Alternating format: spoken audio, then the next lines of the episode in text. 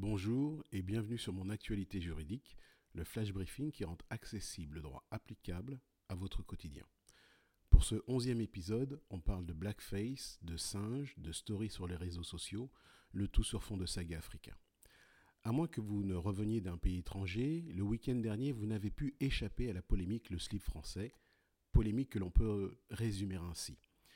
En début d'année, le compte Instagram Décolonisons-nous compte dont l'objectif annoncé est de déconstruire l'héritage postcolonial de l'inconscient collectif, ce compte a diffusé une vidéo tournée lors d'une soirée privée dans laquelle on découvre deux personnes, l'une grimée en femme noire, l'autre en singe. Sur la musique de Saga Africa, l'une se trémousse grossièrement, pensant certainement mimer des danses africaines, et l'autre opère des déplacements de primates sous les rires d'une troisième personne. Dans son message, Décolonisons-nous indique que les trois protagonistes de la vidéo sont des employés de l'entreprise Le Slip Français et demande à cette dernière entreprise de ne pas faire l'impasse sur des faits qu'il qualifie de graves. Après plusieurs dizaines de milliers de vues, des internautes appellent au boycott de la marque Le Slip Français. De même, les trois protagonistes suppriment leur compte Instagram. Plus tard, le 3 janvier, la société Le Slip français mettra alors en ligne un communiqué qui précisera que les salariés concernés ont été convoqués et sanctionnés par la direction et que toute manifestation raciste ou à caractère discriminatoire n'est pas acceptable pour l'entreprise. Alors pourquoi parler de cet, de cet incident, pardon, me direz-vous? Eh bien parce que cette situation de la vie quotidienne pose le problème juridique suivant.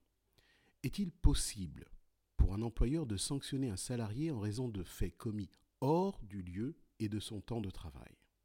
Ce qui revient à se demander si un événement tiré de la vie privée d'un salarié peut constituer un motif de licenciement.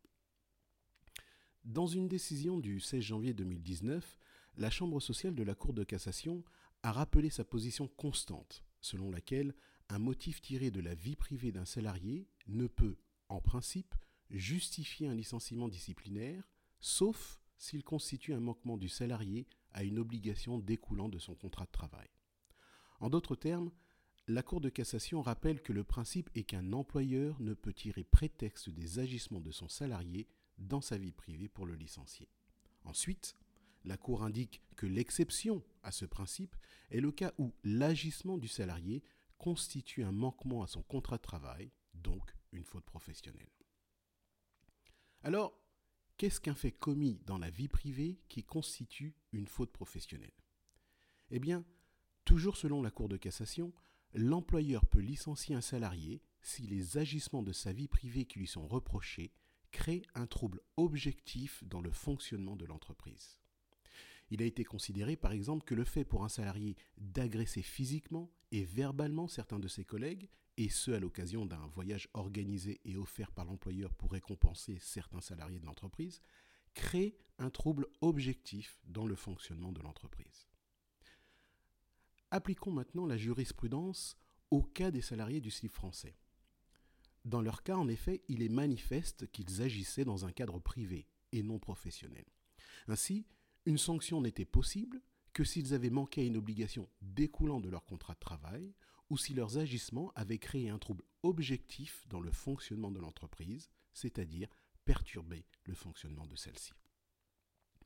Certes, c'est à l'employeur de déterminer l'existence d'un manquement à une obligation contractuelle de ses salariés ou bien le trouble objectif causé au fonctionnement de l'entreprise.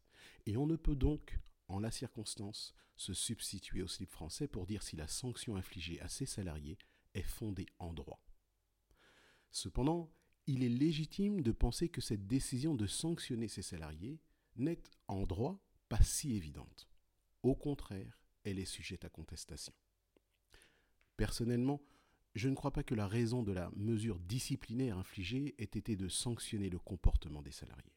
Non, il me semble plutôt que l'unique finalité de cette sanction, ainsi que du communiqué de presse d'ailleurs, a été de protéger l'image de l'entreprise du feu de la colère populaire. Et s'il faut retirer une autre leçon de cet incident, c'est que le droit sert aussi à cela, éteindre certains feux médiatiques. Je vous remercie, je vous dis à mercredi prochain pour un autre flash briefing. D'ici là, activez la skill Mon assistant juridique pour obtenir des définitions, de l'information juridique sur vos questionnements, ainsi que des fiches explicatives détaillées.